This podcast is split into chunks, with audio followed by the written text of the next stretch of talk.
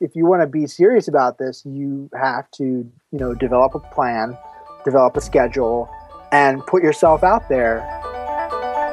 Hey, you're listening to the Creative Pep Talk podcast. Creative Pep Talk exists to help you thrive in your creative career. I'm your host, Andy J. Pizza. You can stay up to date with Creative Pep Talk and my creative work by following me on Instagram at Andy J. Pizza. Let's jump into today's episode. So, we got our first Factor meals, and I am pumped to tell you about them. First off, we absolutely loved them. Delicious. Chef's kiss for the chef crafted, dietitian approved meals that come straight to your door. I can definitely see how, when deadlines are out of control or you're in a super busy season, how Factor meals can lighten your load while still giving you options like veggie, vegan, and even low calorie. Get as much or as little as you need by choosing 6 to 18 meals per week. Plus, you can even pause or reschedule your deliveries at any time. No prep, no mess meals. Factor meals are 100% ready to heat and eat, so there's no prepping, cooking, or cleanup. Head to factormeals.com slash peptalk50 and use code peptalk50 to get 50% off. That's code peptalk50 at factormeals.com slash peptalk50 to get 50% off.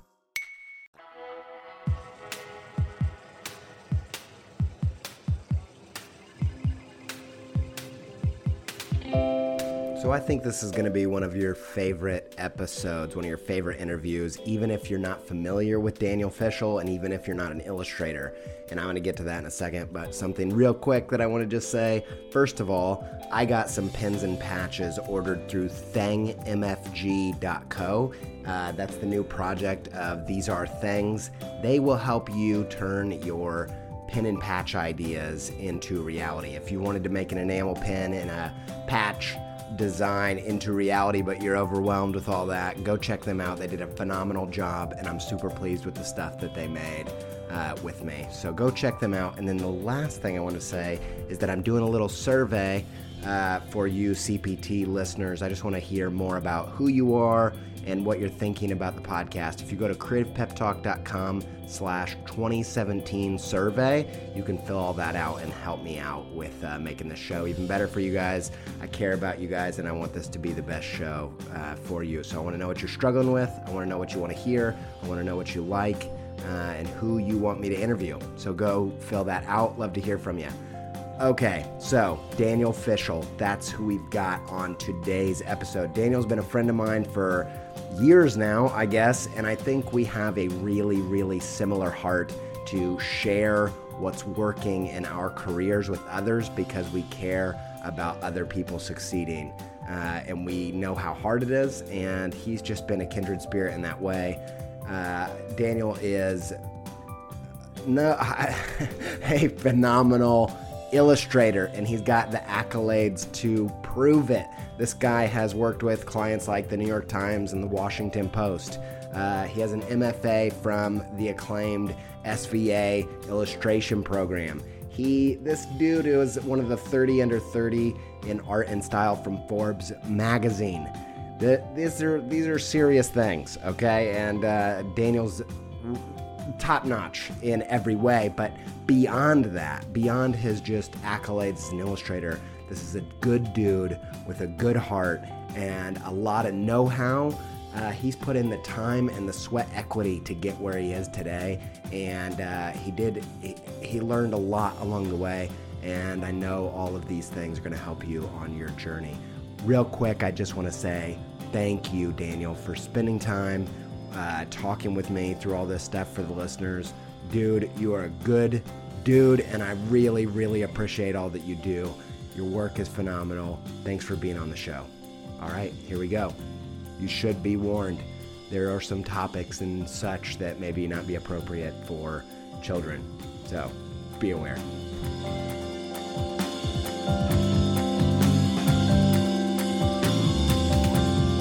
So, all right. I am super thrilled to have you on this show. Uh, you've been on two episodes already, just in kind of small ways, but uh, I have been a big fan of your work for I, I don't know how long, probably five or six years, and I've also followed your blogs and and the things you've written about creativity and illustration, and I'm just super happy to have you on the show. Yeah, same. Like I'm so jazzed. I've been following you since the beginning, so. Yeah. I feel like uh, a fan is finally getting their moment to be on here to kind of speak my truths, you yeah. know, speak my realness, you know. That's awesome, man.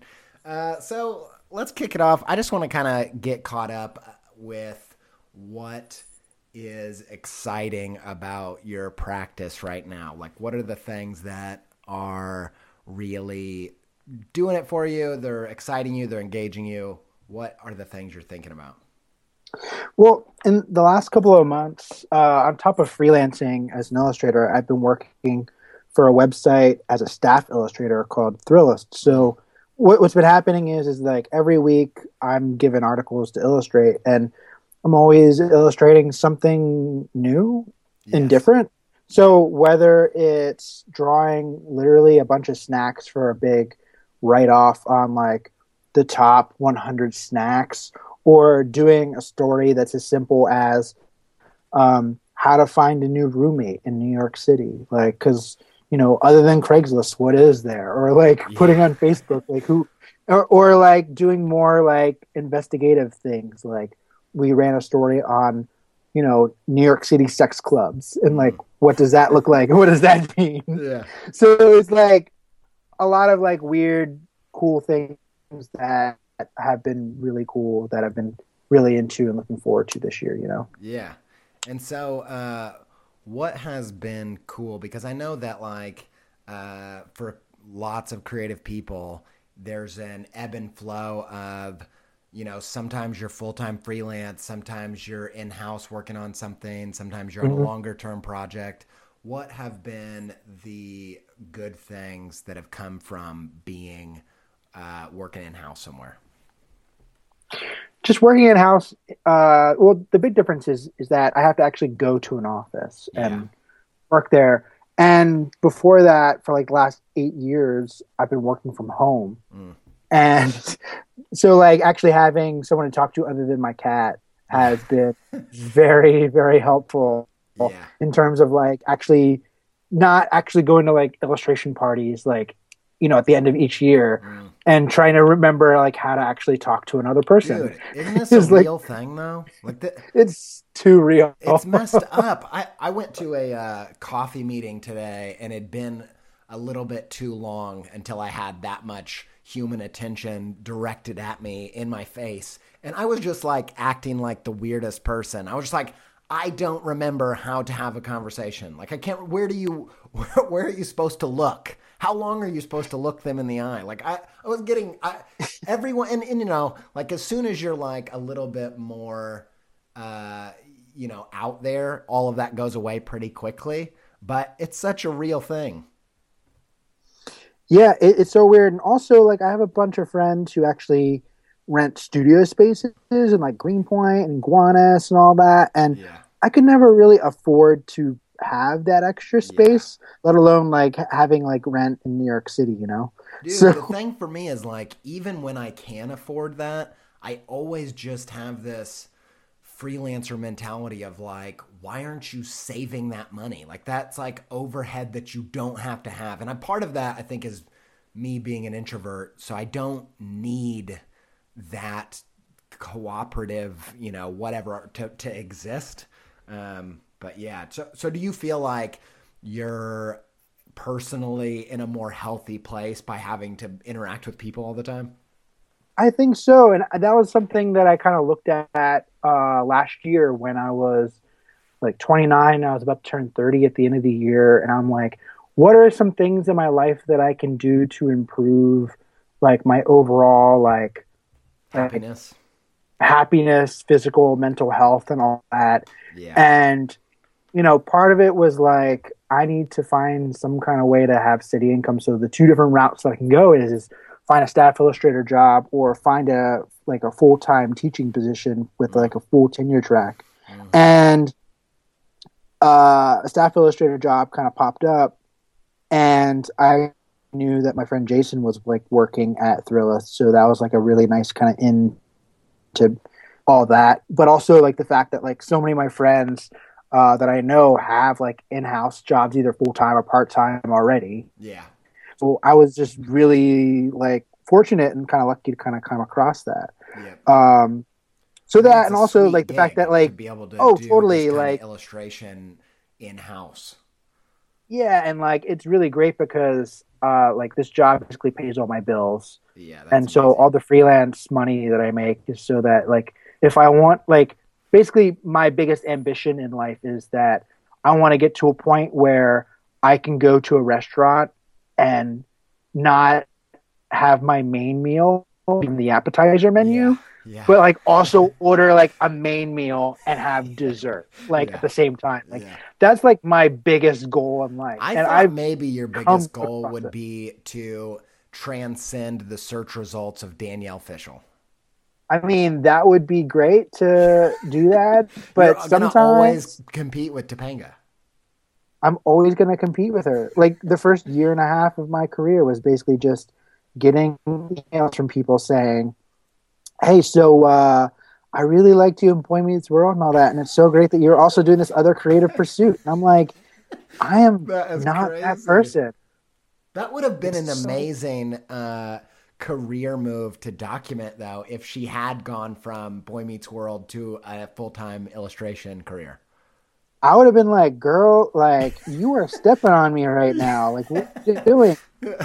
Uh, It's that's hilarious. Um, but I actually, she actually uh, did a book signing uh, on the Upper East Side, I want to say, yeah, in Manhattan, and I actually win. And? I had a, I had a, I had a, her, I bought her book just so she could sign it, and so that I, could have a photo of me and her posing. And I posted it on Instagram, Awesome. I, I, and I don't know if I I've had that. so, I, I think I had like over 200 like people liking that photo which is like the most anyone's liked any photo on my like not even my illustrations get that much likes That is so funny. i'm like happy if i break a hundred but that got like two over 200 likes and i was just like man this is great She i was love one it when I was a like a young teen. She must have been like one of my first crushes. I hate that we've like segued into making this conversation. about we're, we're having boys night right uh, it's like her and alex mack you were like the two people that everyone had a crush on in the 90s totally. Yeah. Uh, so back to uh, paying your bills. Uh, one of the things, so early on, especially uh, for me, like paying my bills, I think one of the things that's weird about an illustration career is that you're not like, you know, getting this job at Thrillist is a unique opportunity. There aren't tons of jobs for illustrators. So you get you build this portfolio you you know you put all your eggs in this basket and then you're kind of in trouble in some ways in terms of making money luckily i had like a design background but my early years um, there were definitely there in the first couple years there was just tons of struggling and paying bills was a massive issue for me and i wonder if uh, how having that cushion and that security has affected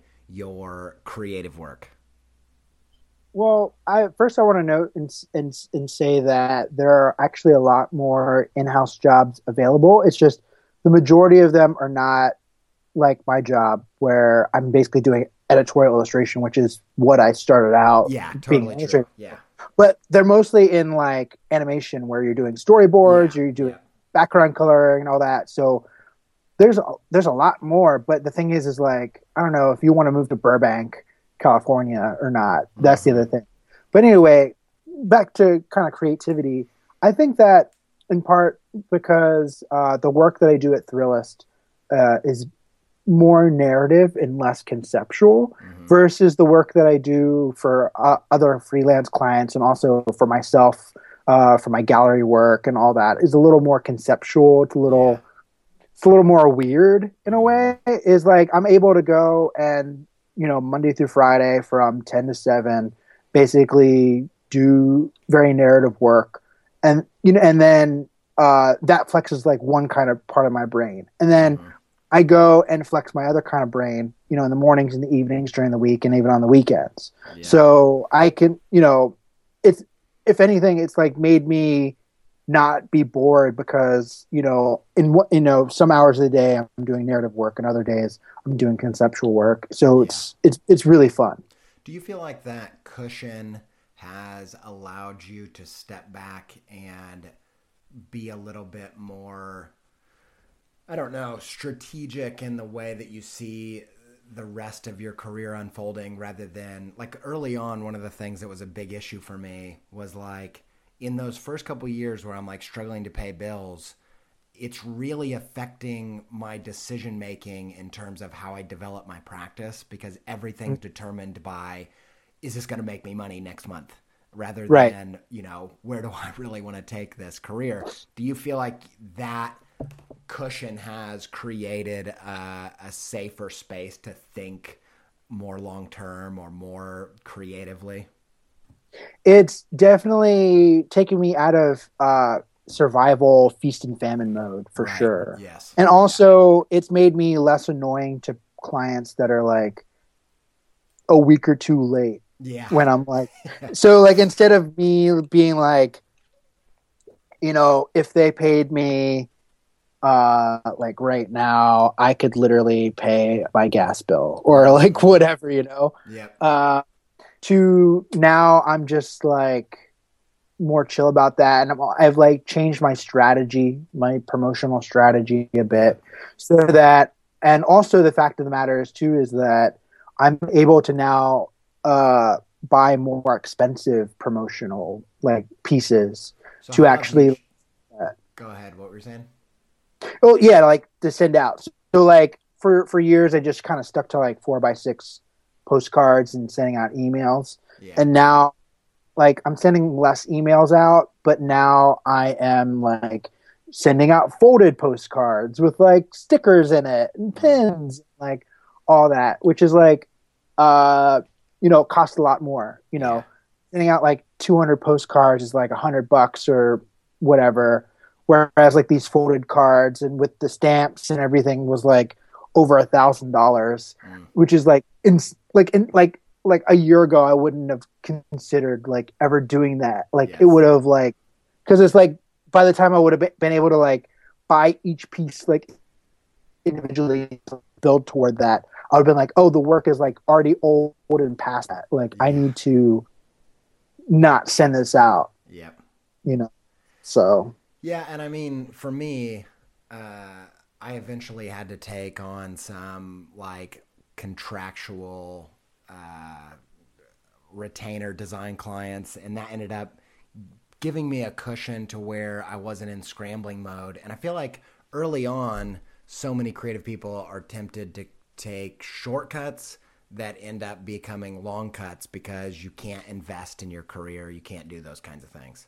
Um, yeah, but it also, I think, too, that those are also very important to take on in the very, very early aughts because, uh-huh.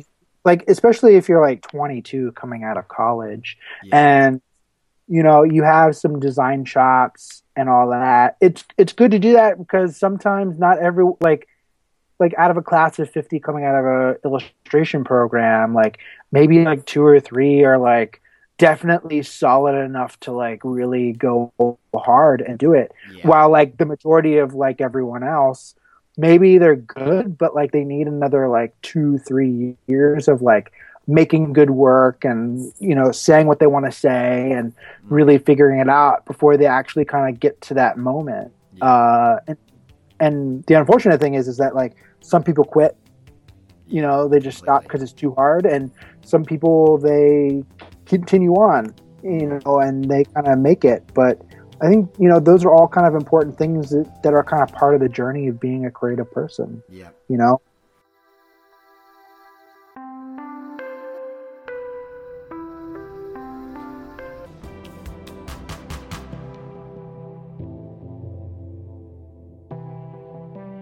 I wanted to talk to you about we, we kind of discussed this idea of going through kind of the top five things that have had a massive impact on your career, the things that you have done intentionally or learned along the way that have had a big impact on your career.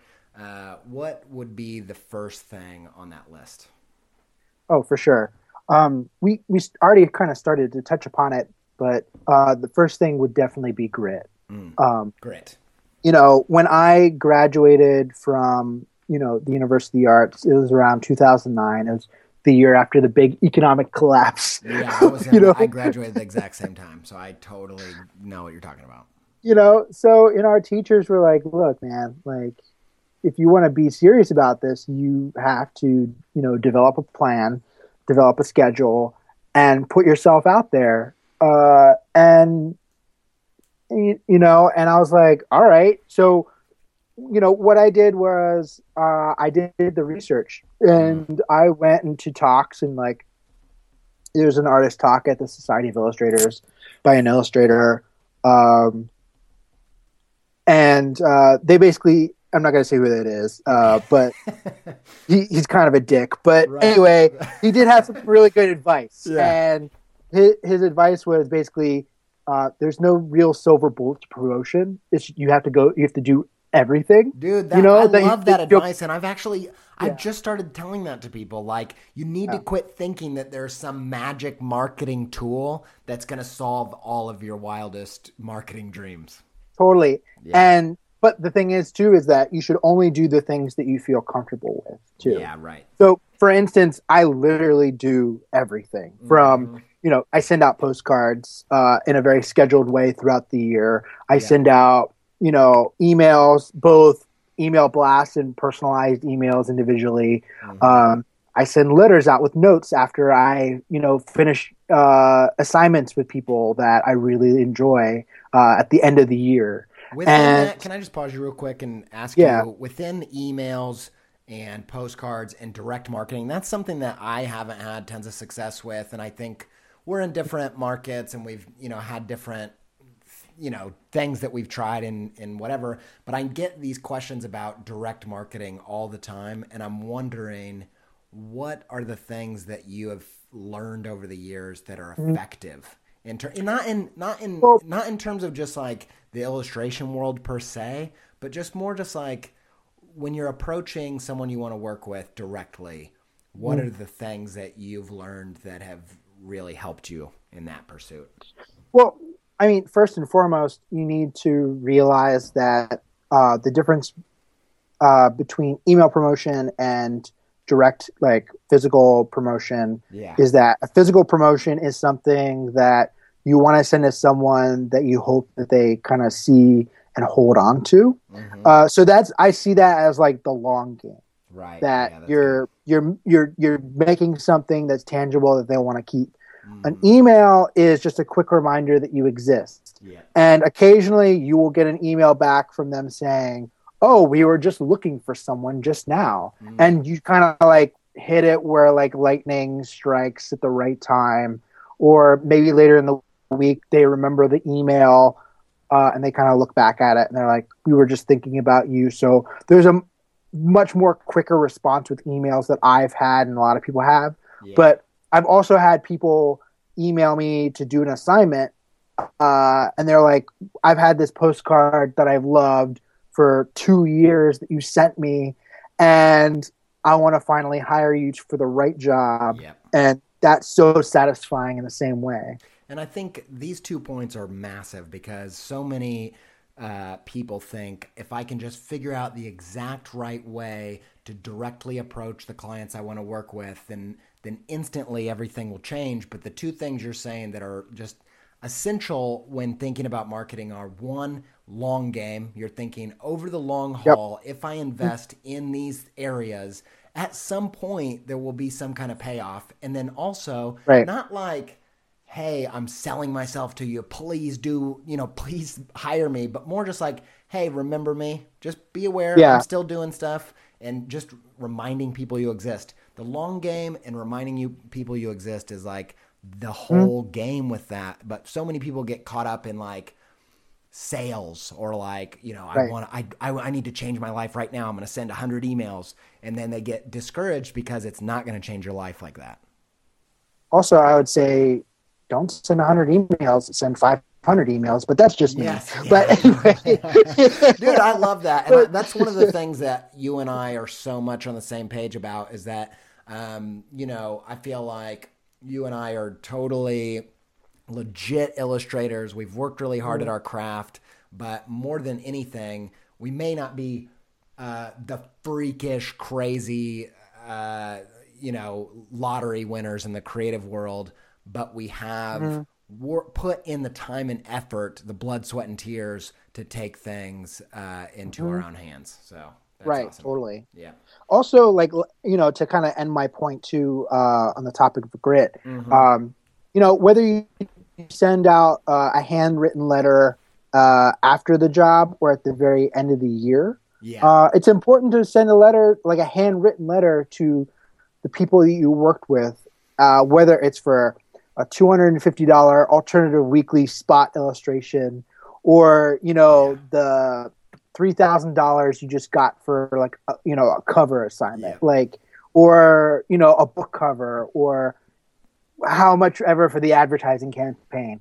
I feel like it's very important to, or even if it's a client that you worked with last year but didn't work with this year, yeah. to like actually write them a, a handwritten letter uh, and being being very genuine and being like it was really great working with you. Yeah. Um, and I hope to work with you next year. However, you know, you want to write the letter, like yeah. it, you know, because I've definitely had people hire me like a few weeks to a month later, being like it's really great that you wrote me this letter because you're actually like a real person and like yeah. with like real genuine feelings about this and like yeah. now i want to like hire you again even more you can never so, underestimate like, the power of making a real connection especially even that person that gave you that tiny little job the fact of the matter is their career isn't over and in five years they're going to be working on bigger jobs and, and if you've created a good relationship with that person you get to come along for the ride and, and continue working with somebody. Like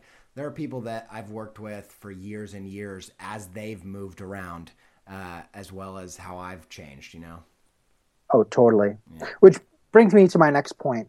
Um, as much as you may have a lot of grit and you want to put yourself out there and you're making new work and you're being an animal about it, uh, patience is so important. Yeah. Patience Totally. Uh, you know, it's because uh, I've I, I've definitely had points where, uh, and I and you know, let me be real. I look at the New York Times op-ed page every single day, yeah.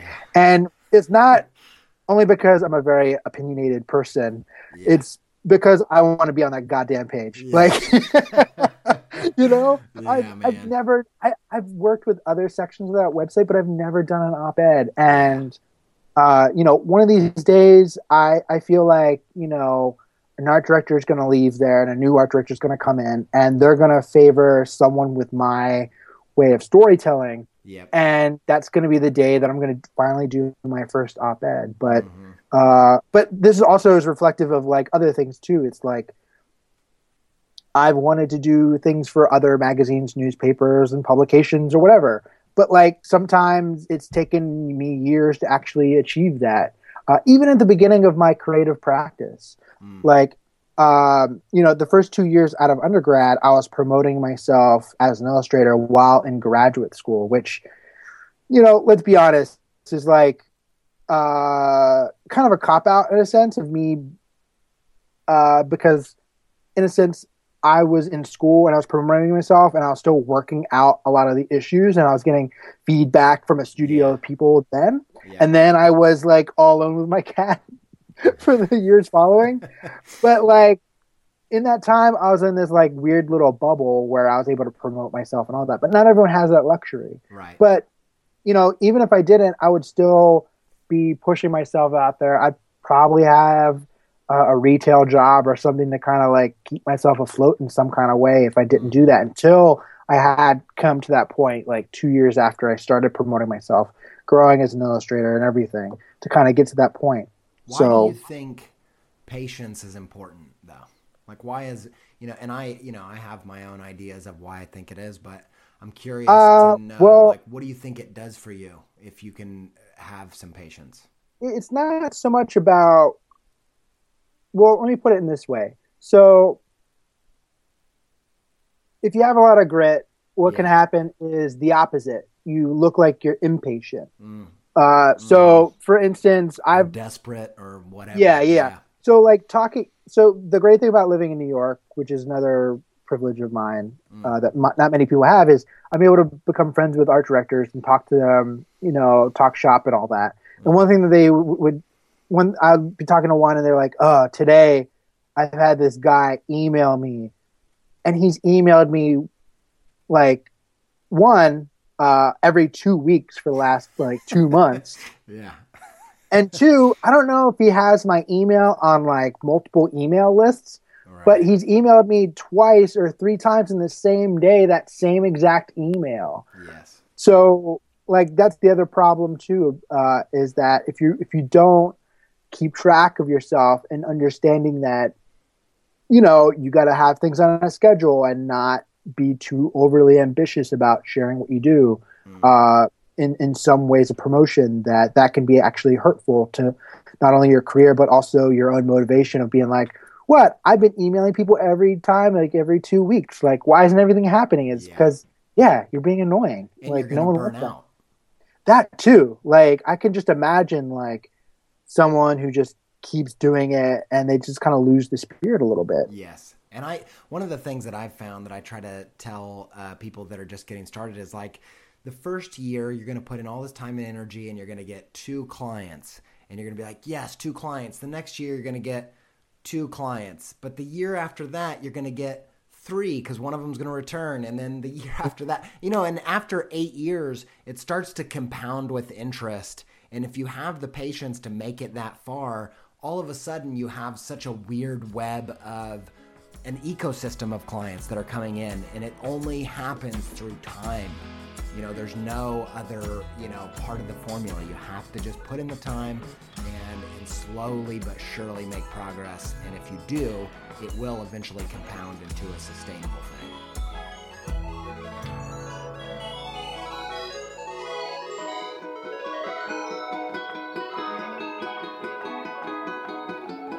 Right.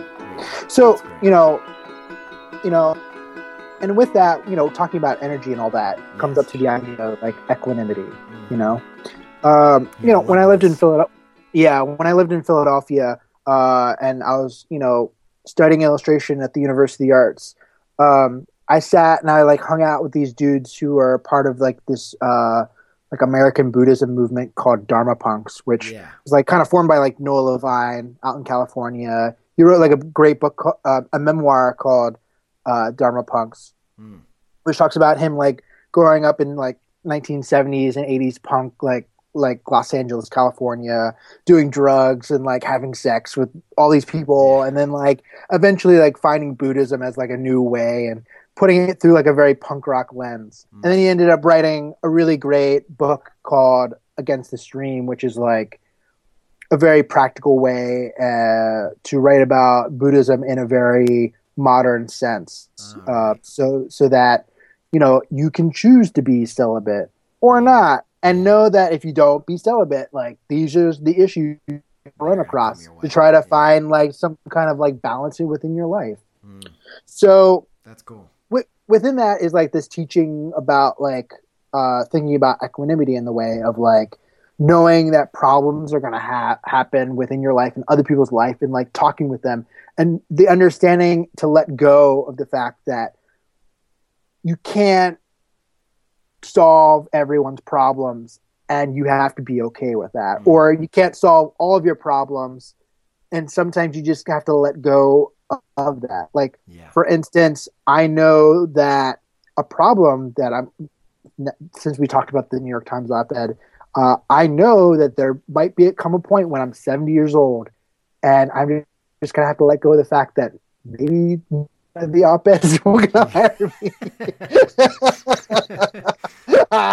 damn it So, come on people You know, so I have to be okay with the fact that that might be a thing. yeah Another issue is that, uh, unlike just like you, um, I put myself out there on Twitter and uh, on the internet, uh, in in different capacities, and I do talks at schools and everything. And part of that is what I do is I talk to students and I give them advice. Yep. They don't follow up on my advice, and they don't become the illustrators that I see that they can be. Yeah. And uh, and when they don't, it's heartbreaking in the fact that I have to actually try to find a way to let go of that energy of like uh, how hurtful I feel because I feel like did I not say the right thing to like make it click in them? yeah. And I get so obsessed with that.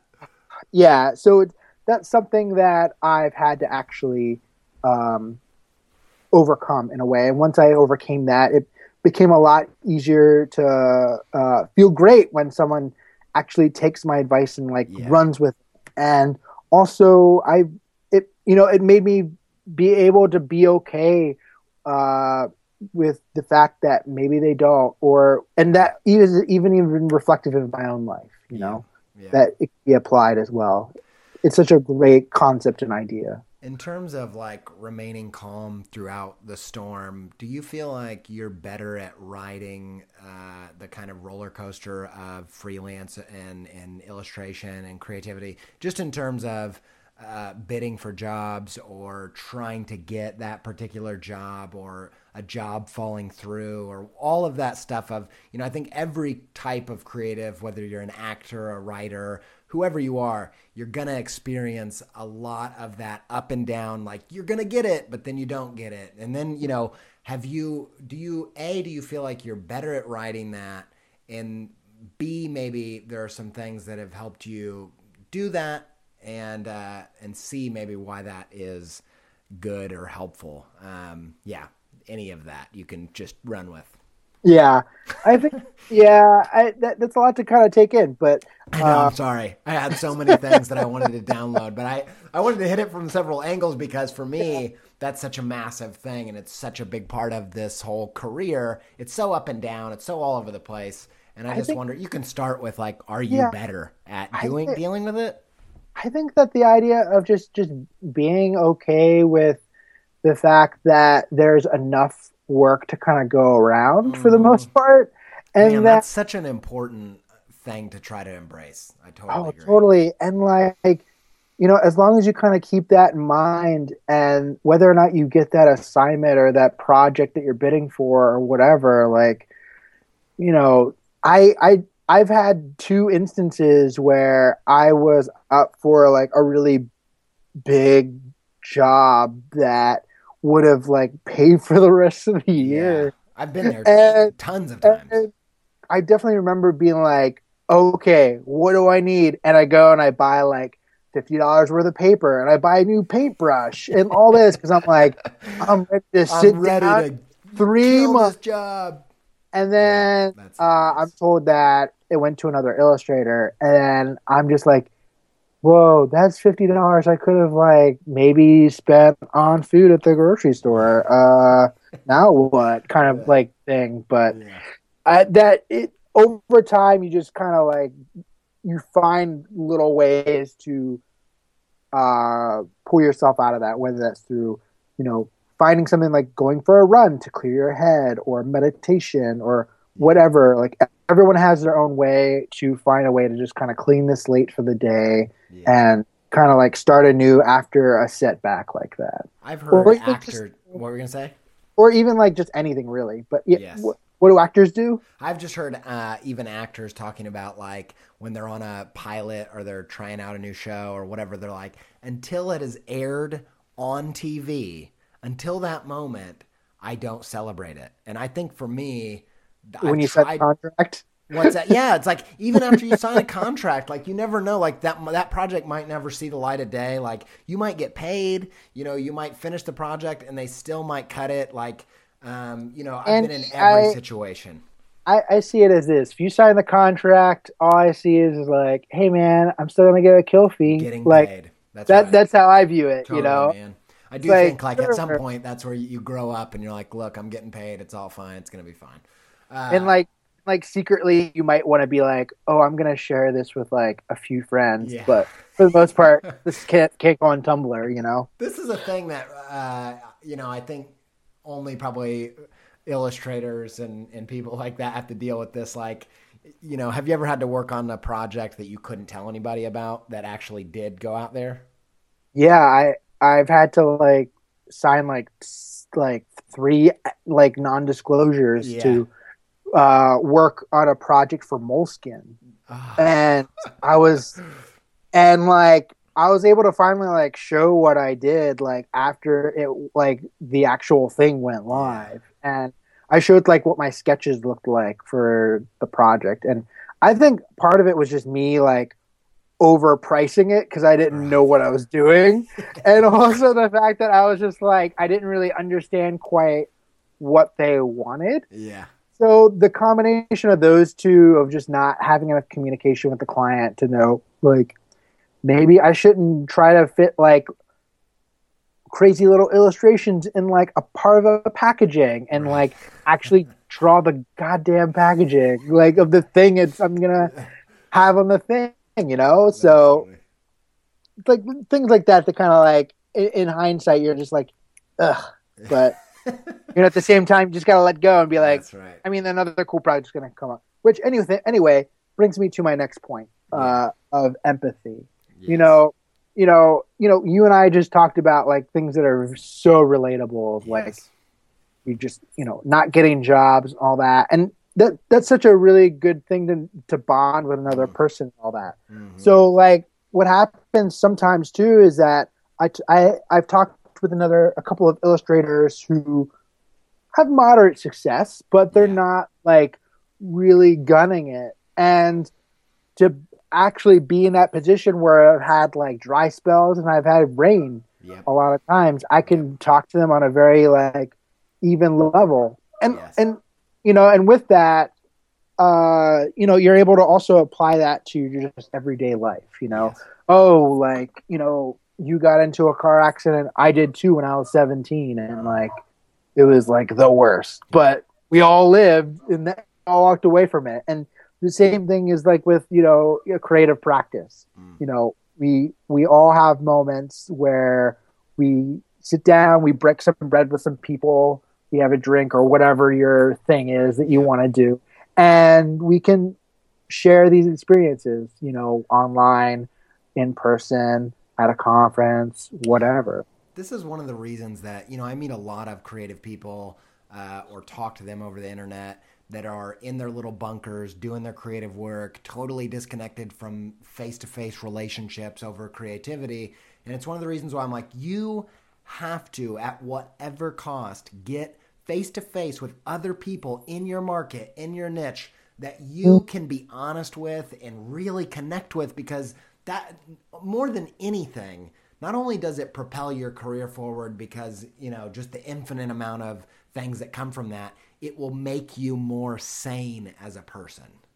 Yeah, and also it makes you stop being like a business person for a minute and be yeah. a person. Oh my gosh! You know, Help me about it. And so, I suck at that so bad, but you know, going to a conference and having a few beers and and just being people with other people that can relate is like so therapeutic. Yeah. Mm. Oh man, that's really good, man. Yeah, I think empathy is underrated. I think especially in a world where you know, this idea of personal brand is proliferated everywhere so that everybody feels like they have to keep up this front. Uh, it can feel really lonely and isolating. So I think yeah. lending an ear and uh, being honest about your own struggles is a massive, massive thing. Right, right. And you know, I when I interned for Jessica Hische, yeah. she like told me like when you put yourself on the internet, you should put your like basically like 95% of like your truest self and leave like yeah. the freak flag like from being on the internet you know you know yeah. just, you know like that weird thing that you do like just don't tell anyone about it yeah. like let your partner know let your some of your close friends know but that's good advice that that, that's really good advice actually yeah because not just not the hiding part per se but i think yeah. I do think a lot of people misunderstand uh, people like Jessica Hische who are big sharers. Uh, sometimes think that they're seeing everything, but knowing that you know, there are certain things that you can just keep for yourself and keep some boundaries. Yeah, and there's also conversations that she just doesn't want to have on the internet. Totally. Too. Yeah. Totally. and true. I'm exactly the same way. Yeah, Which, like, another point too. I had a coworker ask me, "Are you really that into cats?" And I'm like, "Yeah, I am.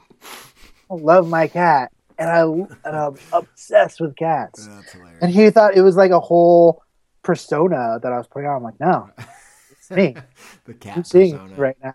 Yeah, Dude, for me, I this is some like a kind of a touchy subject for me because I have always been a cat person, but my Right. dad and my brother are severely allergic, so I can't Oh. even have one if I want to see them ever again. Oh wow! Like you Isn't can't can't have a cat at your place and then be like, well, you can't visit my home anymore. Exactly. But I can see you. Or is it like to the fact that like you have to put on new clothes New before clothes, you leave the house? everything. Yeah. Oh So wow, like that's me or it's like cats or my dad and my brother. that's that's such a sad thing I know, cats it are so. sad. I've never Well, anyway- bond with my people. Anyway, let's get I. I have one last point, Let's uh, which is uh, humbleness. Mhm. and you know as which on the internet uh one of the problems is you know between grit and humbleness is like yeah. as much as you want to share like everything that you're doing at the same time you want to also just kind of put it out there and just leave it at that Yeah. you know um like one of the big big conversations that i have with like one of my best friends who's an illustrator is we always find it really funny how people always say they're an award-winning illustrator it's like like I am an award-winning illustrator. I won the award for number one cutest baby at the fair when I was one. yeah Yep. i mean i'm in the guinness book of world records You but are? Yeah in 1987 uh i was put in the guinness book of world records. I don't know if it's it, it's on the books or they just scrapped it because they're like this isn't a real thing anymore. But my mom has a newspaper clipping. Basically what happened was the irs sent uh paperwork saying that i owed money to the government. And my mom's like he's not even a year old. What are you doing? Like So the youngest person to ever owe money Yeah. To the government. yeah like is there's amazing. news clips of me being on news shows being like youngest person ever paid taxes and all that or whatever has to owes taxes So you can put that oh, in your press column on your website. All these, I- yeah, all these awards and TV things. Yeah, that's yeah but i mean like i i actually like uh, a few years ago tried to look for that stuff so uh i i really can't find it anywhere i i really want to just so i because it's such a really funny thing to Yeah, like find awesome. out like growing up that at least in the 1987 or 1988 book like there's That's prob special. my name is probably somewhere in there youngest guy to ever own ta- owe taxes. That's awesome. which is like also the lamest thing that you have. Yeah, that is not not a great record to upset no, it's not, not like I power at all. juggled something or whatever. Yeah. But you know, uh, but you know, and and the other thing too is is like there's an illustrator who I who I mentioned earlier, but won't mention their name. Yeah, who uh, has made controversial magazine covers. Yeah, and that illustrator goes and not only like posts the the magazine cover and then gets the praise but then goes and posts like screenshots of uh television shows that show the cover and yeah, make a big deal about it. Yeah. and it's like there's a point to where you can be like hey man it's cool that you like showed the cover and then maybe been like made a collage of like these different clips and put it into another post but i don't need you to have like put it on blast for like the next three days of like the same cover and all these shows talking about it Yeah. you know whether it's like an appropriate cover or not Yes. you know, for the topic that has yet to be talked about on this podcast. Yeah. But like, you know, Yes, I totally So- understand that. I think for me, one thing that is dangerous is when the more time you spend online and the less time you spend in the real world, the more your metric for normal gets out of whack. And mm-hmm. so you get so entrenched in your own career, your own world, your own, you know, you get so disconnected that you end up making choices on social media that you wouldn't make in real life. And that mm-hmm. becomes really detrimental.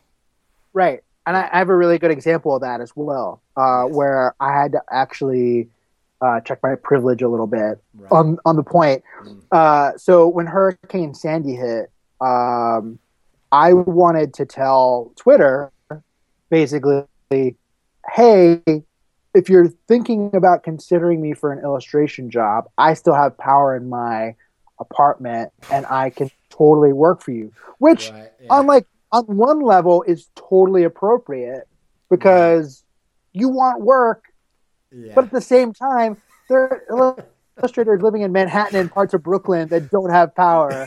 And I'm being a total dick and being like, hey, you don't want to hire, uh, I don't know, Chris Buzelli, yeah. you can hire me, you know? Like, that's so you know? funny. Yeah. And like, uh, you know, and I've talked to Chris like later, and he was like, "Yeah, I'd like go uptown to another illustrator's like apartment to like scan my big oil painting for a job oh that was God. due that day. and that's hilarious. So you know, so you, you have to like also understand on that level. It's not just about like parading around the fact that you got an award or the fact that like something you did got so much press, but also understanding like where you're coming from and like what you're putting out there and how you're saying it and, how, and what you're saying, you know, and so it's all like very important on a very even level. So. So uh, I think that is all of the points that you had that you wanted to bring to the table, right? Yeah, totally.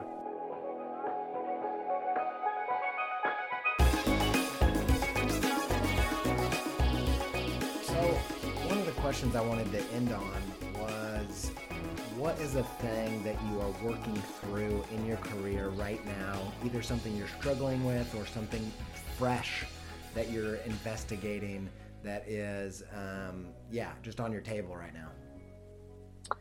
Um, yeah, I mean, there, I mean, th- there's two big things right now. Um, is how can I push the work that I'm doing at, at Thrillist, as my staff illustrator job, to push them in ways to kind of take more risks with the work that I'm making, mm-hmm. doing more conceptual work, and how can I push my own personal work even further uh, to kind of push the boundaries of what I'm doing. So yeah. one thing that I want to do more is make work that has less to do with figurative work mm. and do more conceptual still life kind of things that I feel like really cool or how can I like mix mosh some things together yes, that I think yeah. would be really cool way. Another thing too that I want to figure out how to do is uh, put more opinion into my work mm-hmm. right now.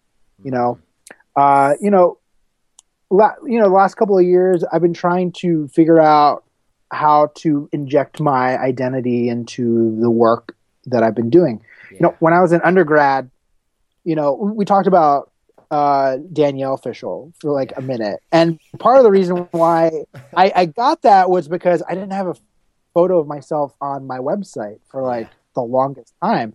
And part of that was just my understanding of seeing like, you know, one or two illustrators that I knew of uh, that were like, you know, black or Hispanic or whatever. And they were always given like, oh, you're, you're Hispanic, you're getting all the Hispanic based kind of work or whatever. Uh, and yeah. I wanted to kind of position myself so that I could do a broad range of work. Mm. And now that I'm kind of coming to a point where I'm more comfortable with my identity as a illustrator and just as a black person and someone who's biracial, who's yeah. both black, white, and who's both lived in a place of privilege and also has been racially prejudiced against, you know, in, in mm-hmm. different ways, different points in my life is like I've been wanting to have start a conversation within my work to kind of do that. But the last couple of years I've been struggling to try to make sure that when I say something in the work that it actually says it and is it necessarily it's like the least offensive to all people that look Yeah. at it. Like Yeah. Like I don't want to be sterile, but at the same time, You're I don't want professional and this is your career. yeah, Yeah. yeah, Like I don't want someone to look at it and be like, "Oh, is this anti-white?" And be like, Mm. "No, it's it's talking about things that are very important to me, like as as a black person and also as a white person and and all this." And that's something that you know isn't overnight. Like I when uh you know Richie Pope was in town uh, a couple of months ago for American Illustration uh, party Yeah. here in the city. Uh, that was something that him and I talked about, and he was saying like, you know, this is not something that happens overnight. Like it's something that you have to educate yourself on and learn about and how to talk about and learn the history about things, so that when you do and you start to go and have these conversations, that um, you're able to have like a like be able to say it in the way that you want to say it. And Yeah. I, I started to say that with some of the assignments that I've been uh, assigned where they're like, oh, like, I just recently did a piece for Columbia Journalism and Review about how there's a lack of black journalists uh, in both local news and in new media. Mm. So I was I was able to start to implore some of these things that I've been thinking about and ways of showing uh, these kinds of stories in my work, uh, like in that piece and in some other pieces that I did recently. And that's been very cool and something that I want to explore more. But I also know that I don't need to put it out there tomorrow because it's a topical conversation. right. I can actually take my time and actually say the conversation and tell the stories that I want to say in a very personal way when I'm ready to and when I'm ready to flesh it out in Yeah. a very good, accurate way. That's awesome. And actually, I think that that is such a uh, this is such a fascinating point for me because you know when you're 18, 20, you have all these illustrators, all these creative people, all these designers, all these artists telling you you really need to speak your truth, you need to express yourself, you need to uh, make work that is you. And I think at that time, they they encourage a lot of people who don't know themselves, don't know what they think, to try to put these ignorant ideas into their work. You know, the, these half. And I'm not saying that you know that there's learning and there's all kinds of good things that can come out of that. But I think uh, the point that you just made that I think is really, really massive and fascinating is putting in the work to really know what you really think. And I think for me, that was massive. Right. And I think like the first roadblock that I hit to make me kind of like take a step back was when I was an undergrad and I was making all of these images that were very politically left leaning Yeah. and very like, you know, in a very certain way. And basically I would get hit the hardest with criticism of like the content that I was drawing and being like, I don't know, like, do you really believe all this? Like, what are you what are you talking about Yeah. and he'd be like i don't i don't know like you know or like it's it's kind of like in the same sense of like having uh like you know that like 19 20 year old opinion of being like oh yeah it's the system man it's Mhm. you know and it's Yeah. like what about the system like Like, let's hear us- your knowledge on these issues. Yeah.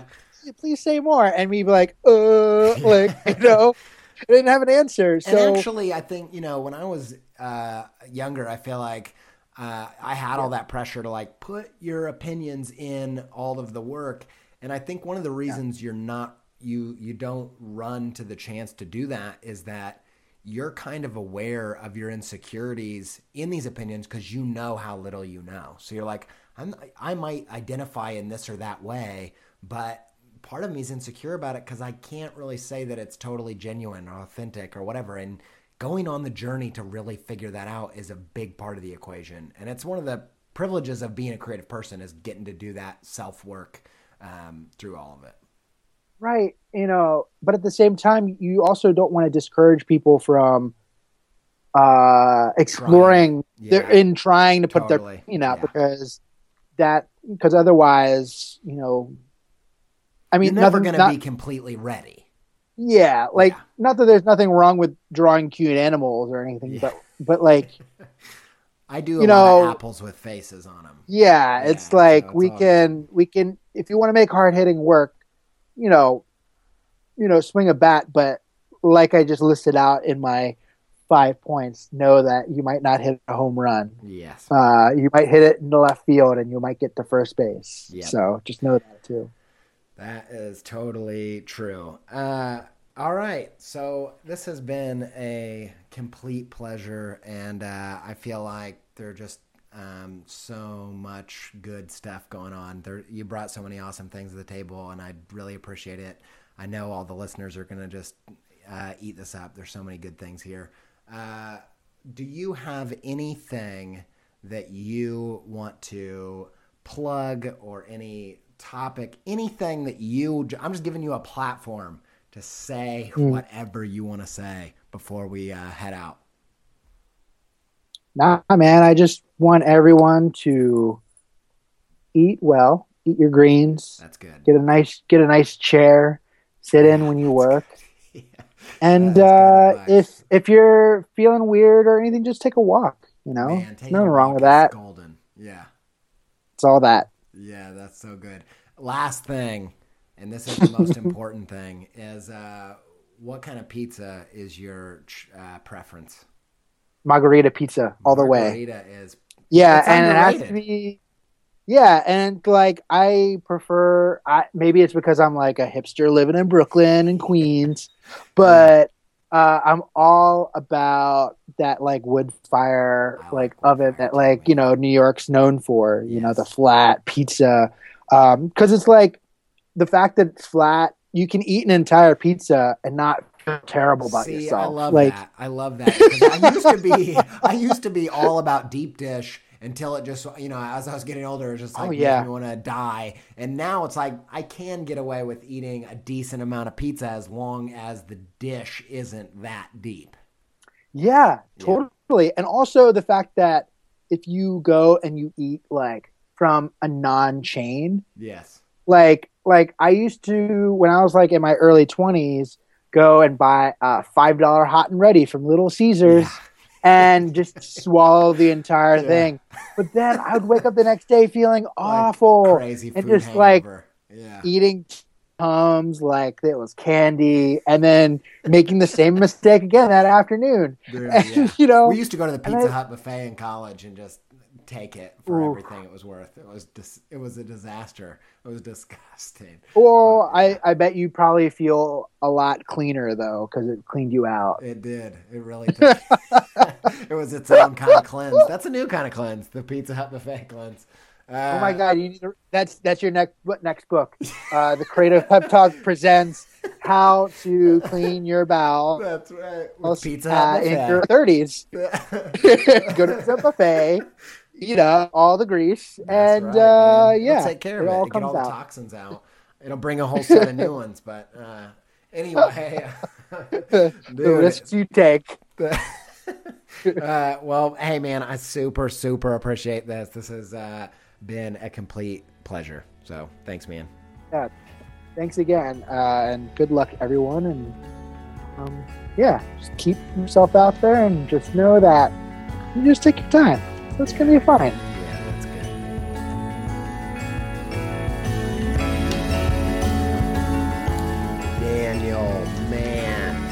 Goodness gracious, thank you so much for being on the show, for taking time out of your schedule to do this.